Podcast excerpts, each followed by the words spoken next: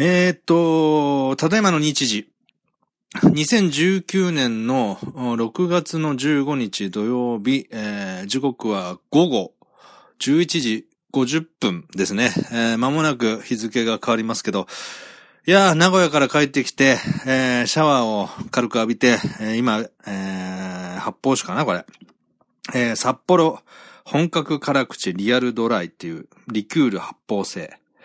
アルコール度数 5% 500ml を開けて今一口飲んだとこです。喉乾いてたんでね、美味しいですね。もう一口飲みます。はい。で、昨日かなおとついか、お話ししたんですけどね、僕の、ツインタワーウィメンというですね、もう口が回らんな。ツインタワーウィメンというですね、コント、音声とかでね、まあ、昔でいうラジオコントになるのかな。コントをですね、作るユニットの相方である徳増武史さん。まあ僕は徳ちゃんって言ってますけど、徳ちゃんの、が、主催している、ポッドキャスト番組、ウェブラジオ、ポッドキャスト番組の、なんであの時放送局の9周年記念のイベントが名古屋でありまして、で、これ喋ってたらまたパソコンがすごい音で、うーんってうなってるんですけど、なんなんですかね、この僕が喋ると反応して、答えるかのように、つくんですけど、僕、スリープかけてるんですけどね。まあいいです。うん。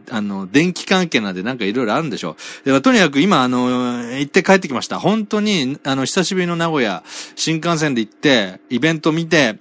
終わったら帰ってくるという感じで帰ってきました。楽しかったですね。2時間ぐらいの、イベントで、まあ、なんであの時放送局という、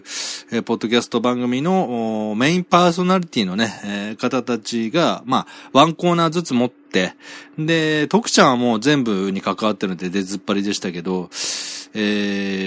そういうプログラムでも、なかなか盛りだくさんで、内容もね、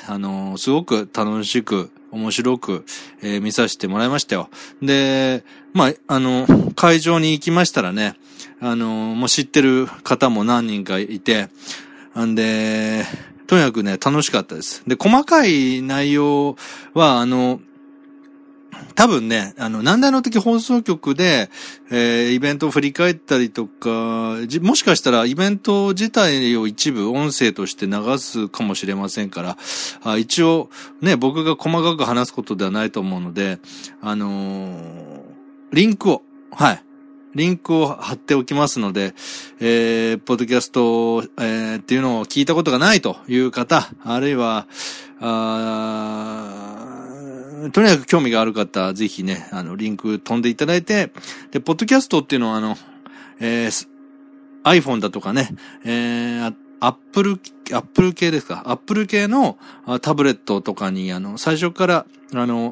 アプリとして入っているものですから、まあ自由に登録して、好きなですね、素人から芸能人まで、とにかく、いろんな喋り手がいて楽しい、コンテンツですから、ちょうどね、通勤通学とか、そういう時に、あるいは家事とかね、まあ、勉強のお供だったり、昔ね、深夜のラジオを聞きながら受験勉強なんていうのは、ありましたけど、そういう感じで手放しで、映像がない分手放しでね、手放しって言いましたっけあ、まあだから何々しながら、ながら聞きですよ。それができますからね、いい、コンテンツだと思います。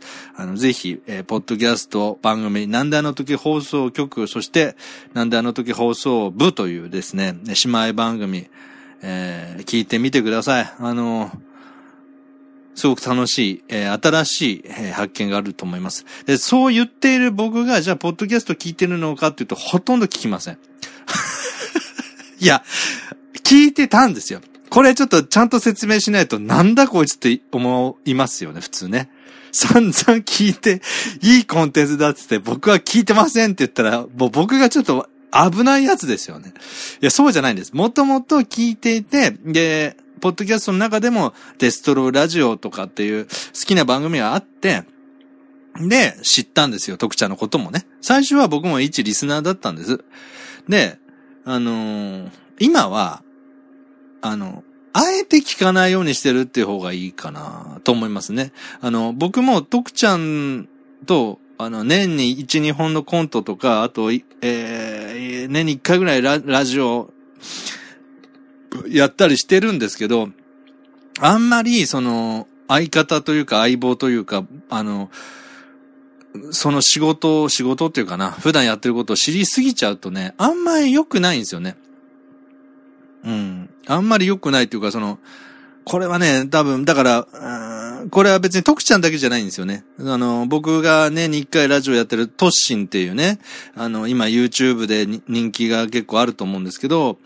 10万人以上の、チャンネル登録者がいる YouTuber にもう YouTuber って言っていいですよね。トッシンなんかも、僕はもう一切見てません。チャンネル登録はしてるんですけど、見てないんです。で、もうとにかく、知らない。うん。僕と、徳ちゃん、僕とトッシンとかいう関係だけで、久しぶりに話をして、最近何やってんのっていうのを、そのまま撮っちゃうっていう方が、新鮮で面白いんですよ。これね、知っちゃうとね、もう、この間のあれどうなったのとかって僕も興味、結構好奇心旺盛だから聞いちゃうんですよね、ついね。で、そうすると、やっぱりね、知りすぎちゃって、こう、新鮮味がなくなる。で、そうすると結果的に何が悪いかというと、作るものがね、に悪影響があるんですよね。だから、全く知らない方がいいっていう結論で、最初からそうしてたわけじゃなくて、ここ3、4年はそうしてます。だから僕もデストロイラジオとか、人間病院だとか、なんであの時 FM だとかっていうのがね、なんであの時放送局の中にあるし、そういうコンテンツがたくさんあるのは知ってるし、僕も紹介したのがあるんですね、YouTube でも。だけど、直接聞きすぎないようにしてますね。うん。それはもう自分と徳ちゃんの関係のコントとか、トークが面白くなるために、フレッシュな状態を保つためにそうしてます。うん。ただ、普通はそんなことしなくてよくて、普通に楽しい、面白いコンテンツなんで、ぜひ聞いてください。僕も聞いてましたからね。はい。まあ、そんなことで、とりあえずね、名古屋から帰ってきたこの直後のね、僕の気持ちをね、撮っておこうと思いました。明日撮ろうかなと思ったんですけど、明日撮ろうとなったらまたテンションが変わっちゃうので、とりあえず撮っておきました。はい。ということで、素晴らしい、イベントでした。何より、出演者だけのみならず、いわゆるスタッフって言われるタイムキーパーやったりとか、物販を売ったりとか、なんであの時放送局っていうね、なんか感謝祭っていう T シャツを着た、ごめんなさい。ちょっと、iPod Touch 落としちゃった。なんであの時放送局っていうね、紫色の T シャツを着てね、なんか、みんな紫の T シャツ着てるんで、昔なんか怪しい宗教団体を思い出したんですけど、まあ、それはね、として。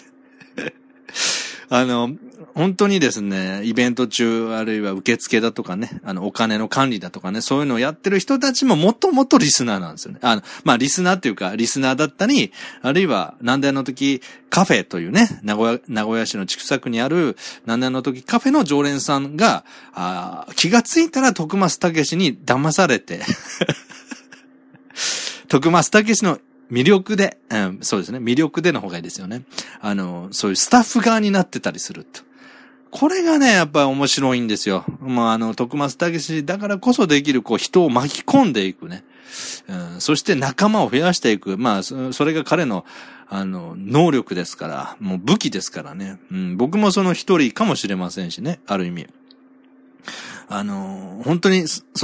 タッフの皆さんも一生懸命やってて、出演者も、来ているお客さんもみんな楽しめたという素敵なイベントでございました。はい。ということで、以上でございます。